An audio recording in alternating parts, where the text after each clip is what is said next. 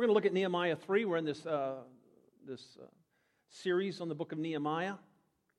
And so far, we have uh, got through the call of Nehemiah to come back to Jerusalem and build the wall uh, for, that had been broken down for about 100 years. The people of uh, the Jewish people were living in reproach and shame, and he felt like, not on my watch, I've got to go and, and, and, and lead this effort. He travels the 982 miles over to Jerusalem. He arrives, he surveys the situation, he speaks to the crowd and inspires them, and in chapter 3, the work begins. Now, I want to ask you have you ever had an experience where you found yourself doing something you never thought you'd be doing?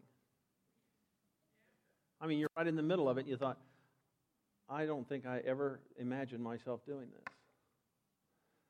I had one of those experiences this week. There were five of us from this church who attended a conference in Dallas, family ministry conference. Uh, three of my staff and, and Kayleen, our children's uh, worship director. And at the end of one of the sessions, uh, you've been to these conferences before where they give away stuff, you know, at the end of the session. And they were going to give away a book. And the, the guy raises the book up and he says, If you're a youth pastor here today, I want you to know that the first one that gets to the stage gets this book. What do you think happened? Youth pastors. It was mayhem. I tell you what. Uh, Brian was with us, and he didn't have a chance. I mean, uh, I mean, oh, I should be nice right here, but they're all younger than him. No, uh, um, he gave it his best effort, but no way was Brian getting that book. Then they said, they held up another book and they says, if you're an executive pastor here, first to the platform gets a book. And all these executive pastors get up and make their way. This guy got his book. And then you know what's coming. And I got my staff there, and uh, then they say, lead or senior pastors, and they held up this book. Now, we were sitting on the front row of the back section. And he says, I changed my requirement for this one. He says, I want somebody from the back section only for this book. And I thought I got a chance. And so I took off.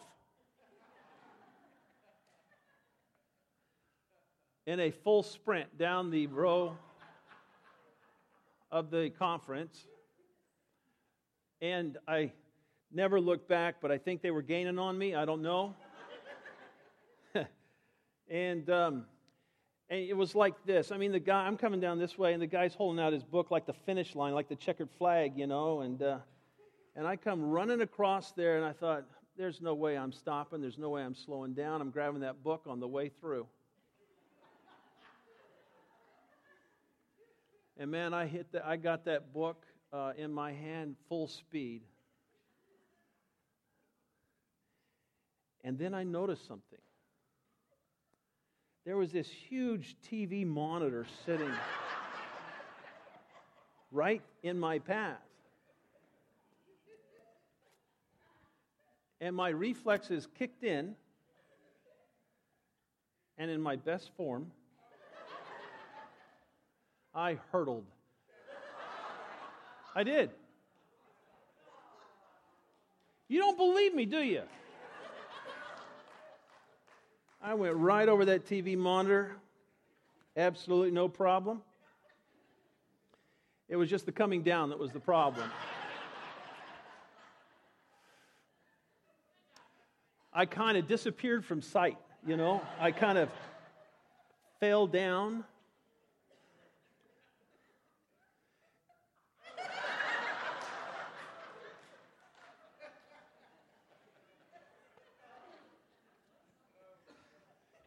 I know.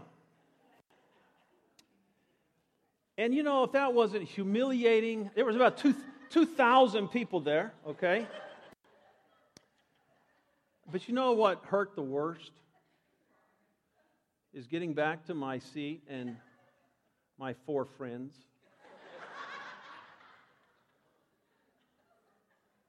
Former friends. By the way, you want to know the title of the book that I got?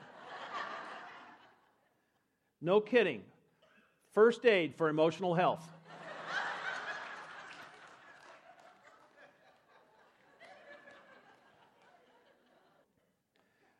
Somehow I knew you would enjoy that at my expense. Yeah. Uh huh. So, have you ever been doing something you never thought you'd be doing? Okay, settle down. Take a breath. We're in the third chapter of Nehemiah, and these people are building a wall, something they never thought they'd be doing. They'd lived with a broken wall all these years, the rubble. And this whole chapter of chapter 3 I mean, it's 30 some verses long. You look at it, and uh, you, if you just peruse it real quickly, you'll see that this is a long list of people. And I'm just going to read some of the highlights so that I don't uh, give you the whole list because it'd take a lot of our time today. Verse 1 then Eliashib, the high priest, arose with his brothers the priests and built the sheep gate. They consecrated it and hung its doors. They consecrated the wall to the Tower of the Hundred and the Tower of Hananel. Verse 10. Next to them, Yedaiah, the son of Harumaph, made repairs opposite his house. And next to him, Hattush, the son of Hashabniah, made repairs. Verse 23. After them, Benjamin and Hashub carried out repairs in front of their house. After them, Azariah, the son of Maaseiah, son of Ananiah, carried out repairs beside his house. Verse 29. After them, Zadok, the son of Immer, carried out repairs in front of his house, and after him, Shemaiah, the son of Shechaniah, the keeper of the east gate, carried out repairs.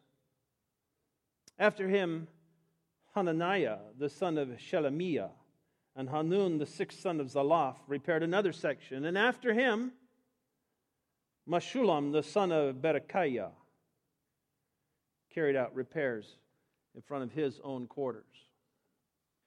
Yes, I practiced that over and over and over.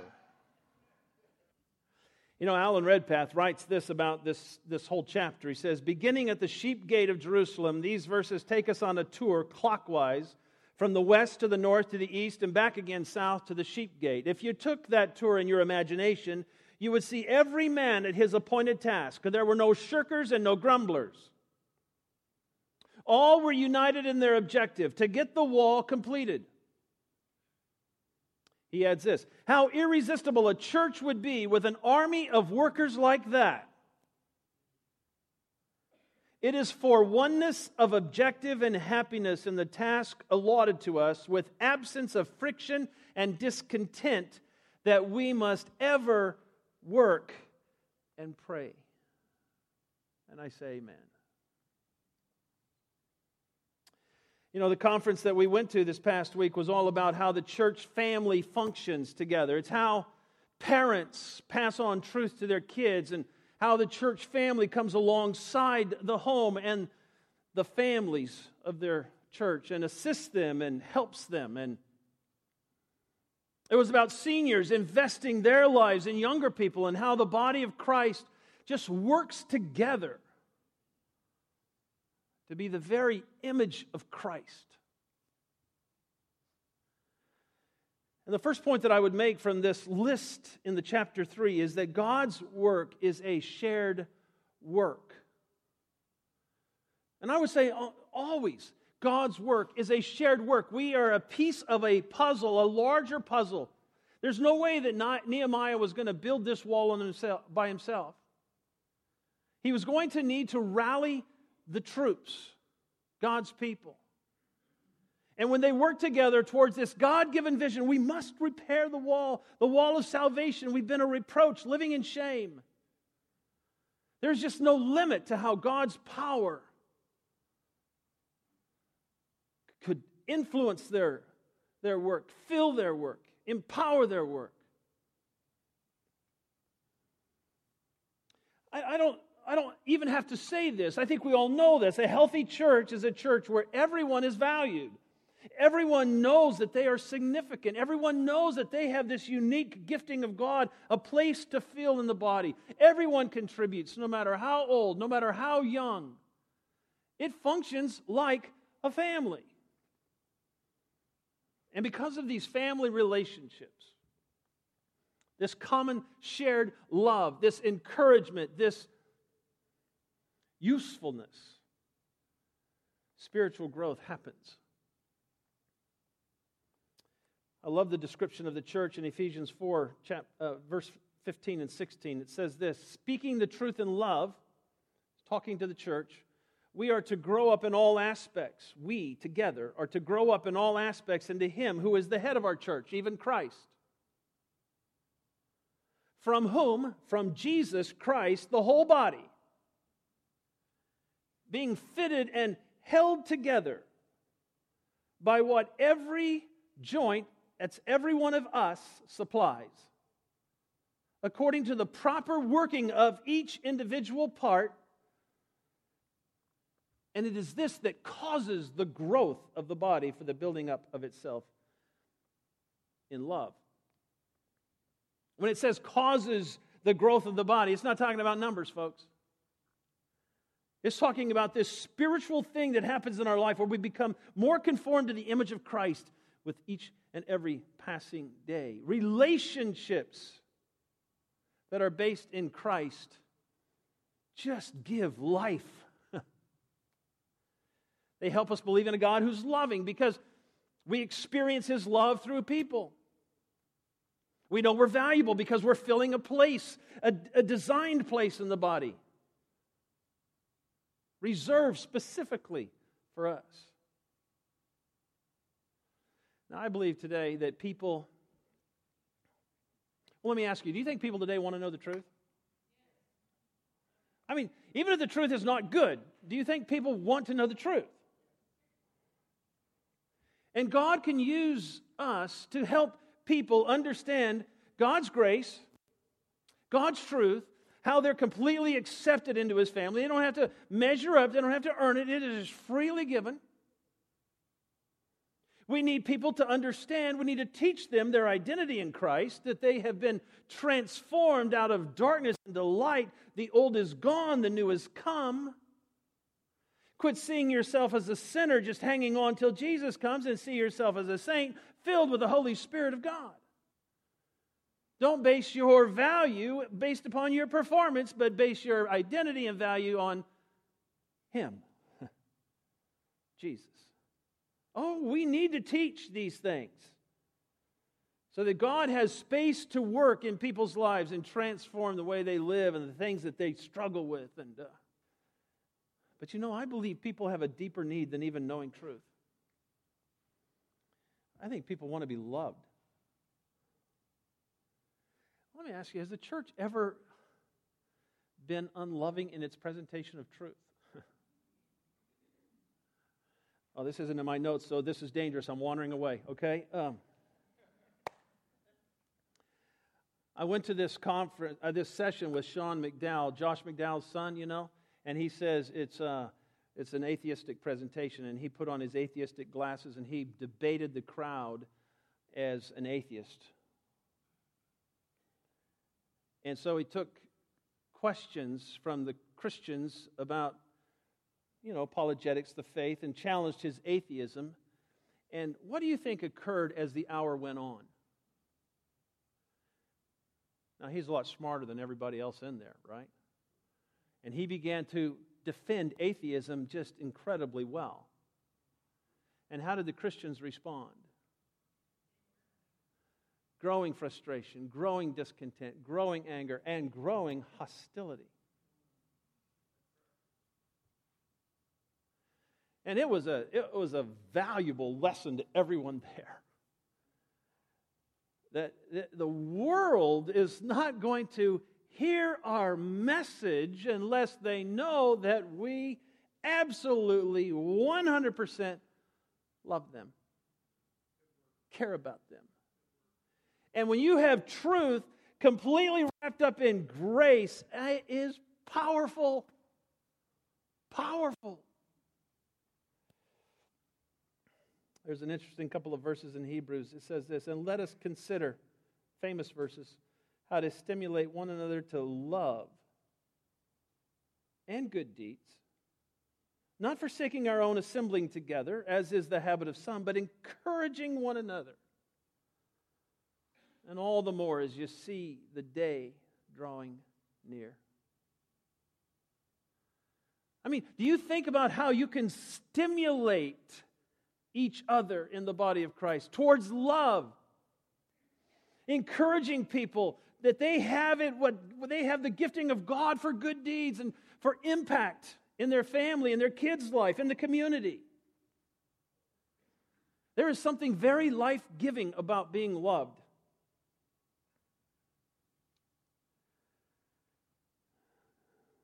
This past week, as I said, I spent three solid days with, uh, with me, Ann, and Cheryl, and Brian, and from our staff, and Kayleen over here from our children's church. And uh, the five of us traveled to Dallas and back together. We ate meals together. We sat together in sessions. We talked about ministry and important things and did a whole lot of laughing together. It was stimulating, it was encouraging. It was You've all experienced it, haven't you?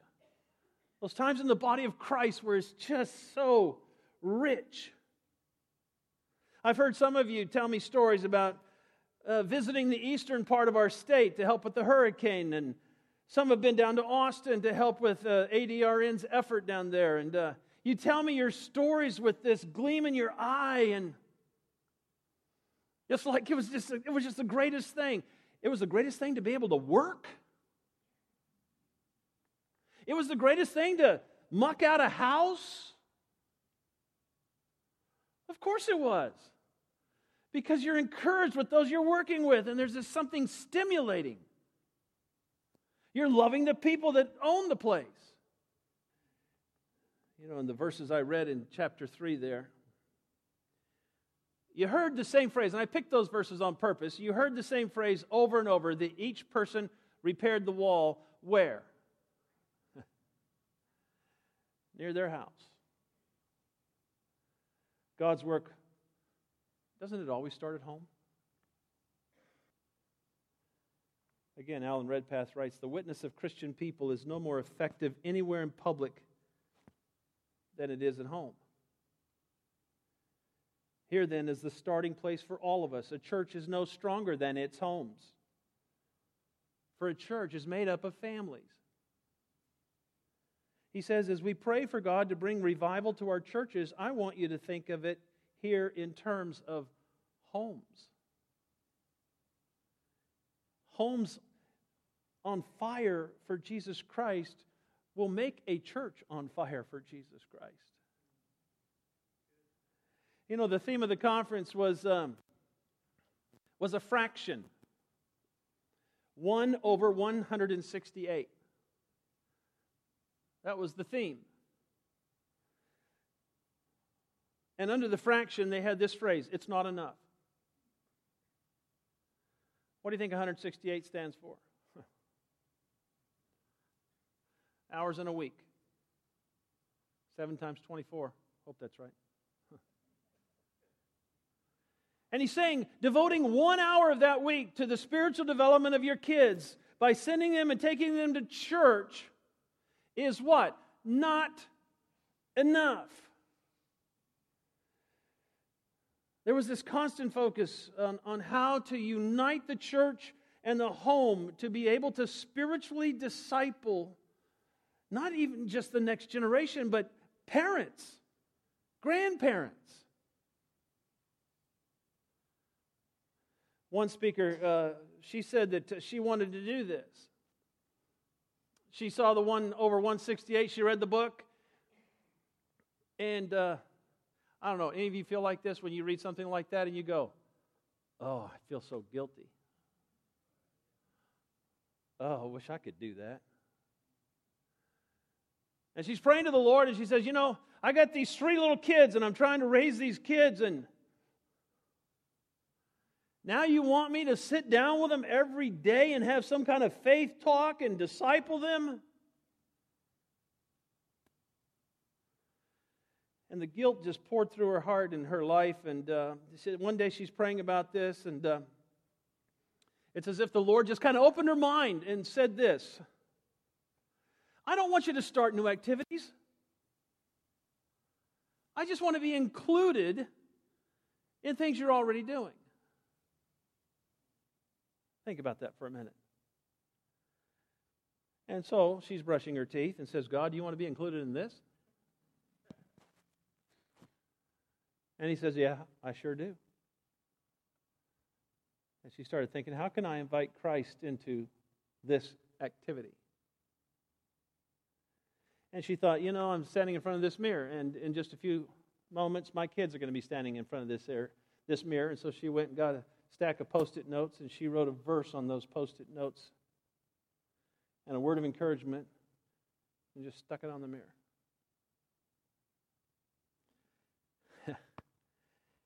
The next day, she comes to brush her teeth, and there's a, another sticky note there. It says, Thanks, Mom.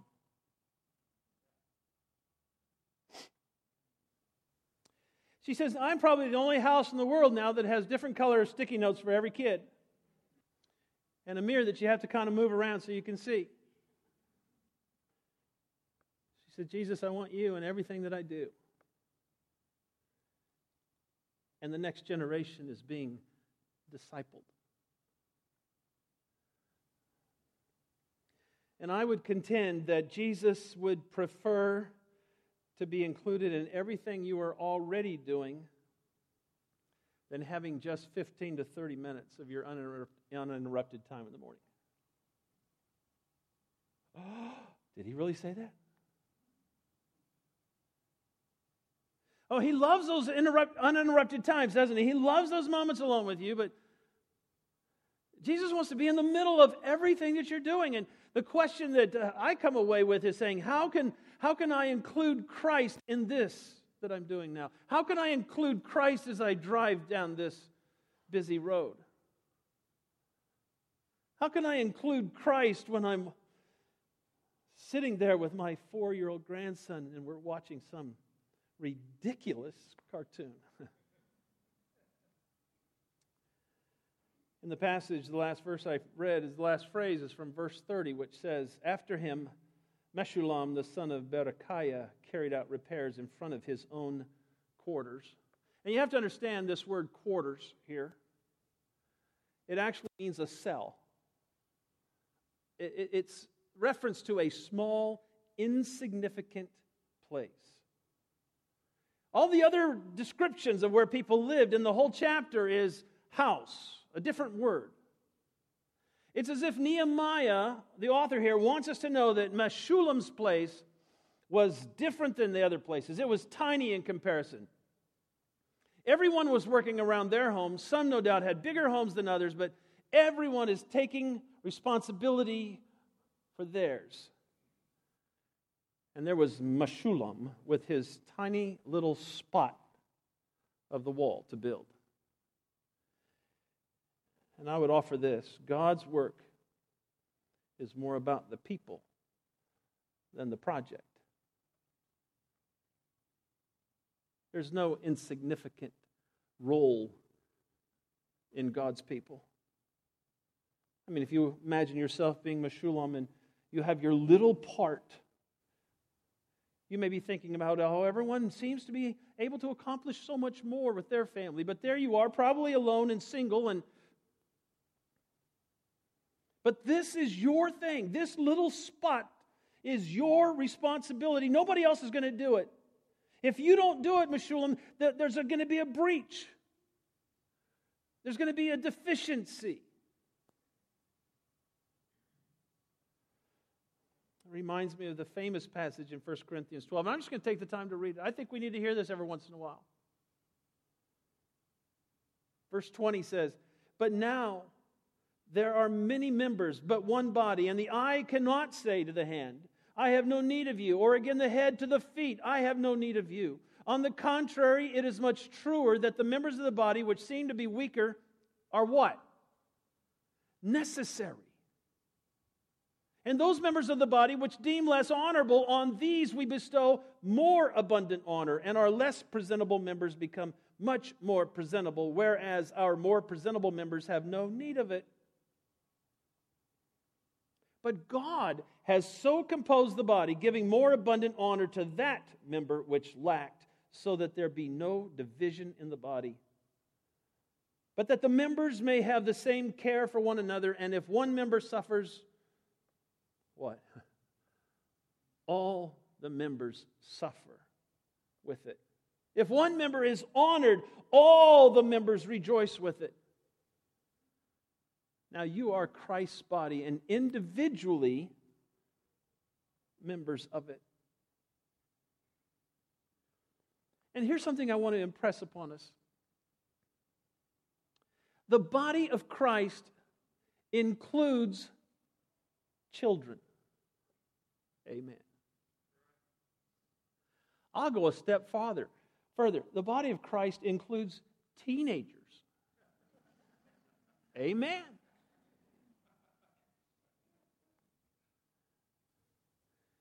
The body of Christ includes those that are disabled. It includes those who are elderly. The body of Christ includes the poor and the rich and the skinny and the not so skinny. the body of Christ includes those hyper ADD people. Amen. It includes different races of people. It includes people that speak different languages. The body of Christ includes Presbyterians. Lutherans, Charismatics, Baptists. We we need each person. And beyond that, it says we are to give more abundant honor to any member that lacks. When we show a child that they matter to us, and we stop them when they're running down the hall and say, I love you. You're a part of us.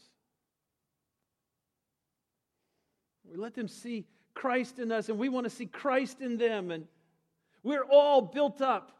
We're all growing up into Him who is the, who is the Christ, the head of the church. If one of them is hurting, we all hurt. When one is honored, we all rejoice. Our brother, our sister. Can I just share my heart with you this morning? Don't vote against it because I'm going to, right? One, one thing that came home to me crystal clear this past week is that I need to see all that God has brought into this church. I need to lead more effectively. That there is so much that God has prepared us for. There's so much that He wants to share with our community. I just stopped and thought about you. He has given us some remarkable people here, hasn't He? I mean, absolutely remarkable people who genuinely love the Lord, love His mission, want to see His mission accomplished. God has brought us uh, amazing kids. Amazing kids. We have the, I think we have the greatest teenagers. Great parents. God has brought us these amazing seniors who have this genuine love for Christ and His work. And I don't really know all of the ins and outs of what the future looks like. But I'm here to tell you, I think God is genuinely up to something. I do. I mean, so many reasons I could give to you, but I'm just going to give you one reason in particular that I know that God is up to something because the enemy wants to discourage us. The enemy wants to discourage me. You know, this past Tuesday was when Matt declined our offer. It was also the day that we had problems with the water in the church. It quit flowing. It's a bad thing when the water quits flowing.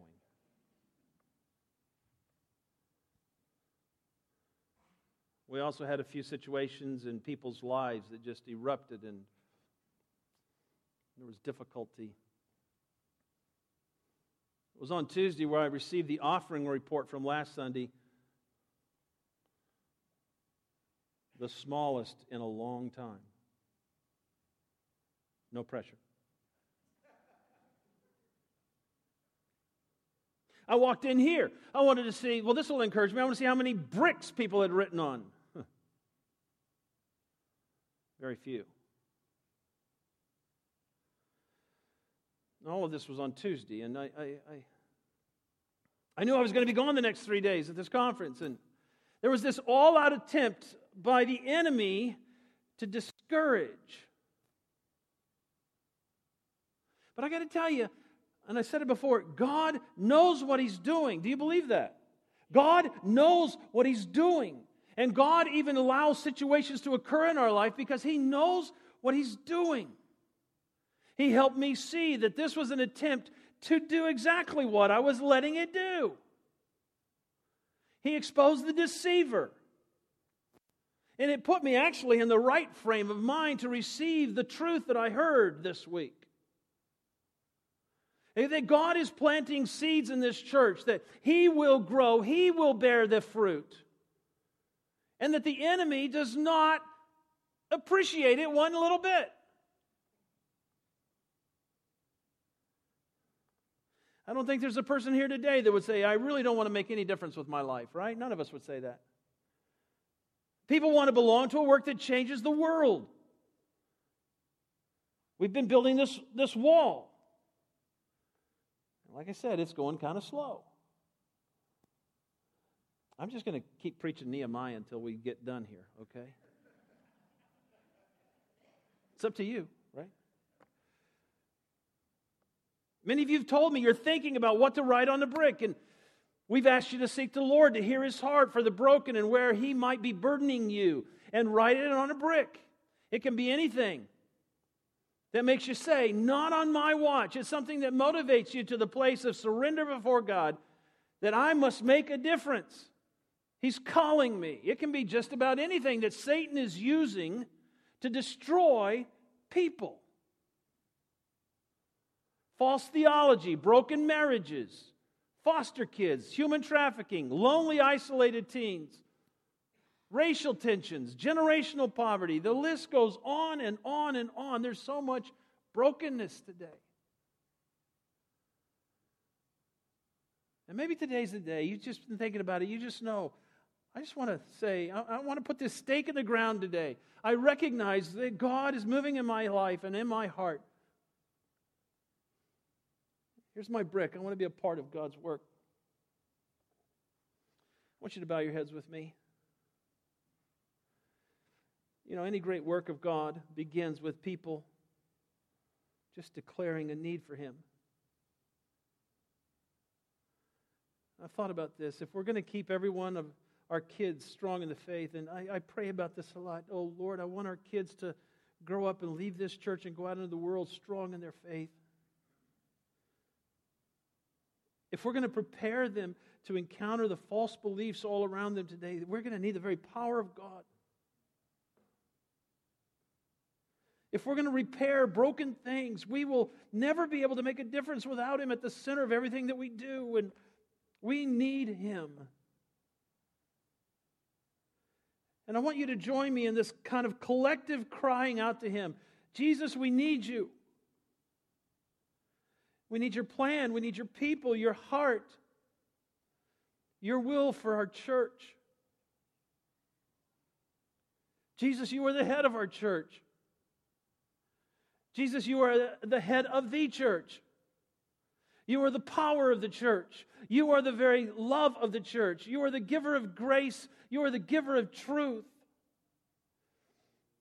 And there's every bone in our body just cries out to you today, Lord, we need you. I do pray for our kids. I do pray for our teenagers that they would be so rooted and grounded in you because they've not only seen it in their leaders and their teachers here at the church, but they've seen it in the very life of the church. They've seen adult after adult come to them and say, You matter to me. I'm praying for you. How can I pray for you? And we see the inner networks of these generational connections taking place, and our kids go, You're interested in me? And we say, Yes, you're a part of us. I pray for our parents, Father. Oh, they need you today. They need you to, to know when to have those faith conversations and to walk through the open doors that you give in the conversations that they have with their kids. And so, Father, we claim no ideas of our own to be worthy. We, we stand firm in our dependence upon you. And we invite you.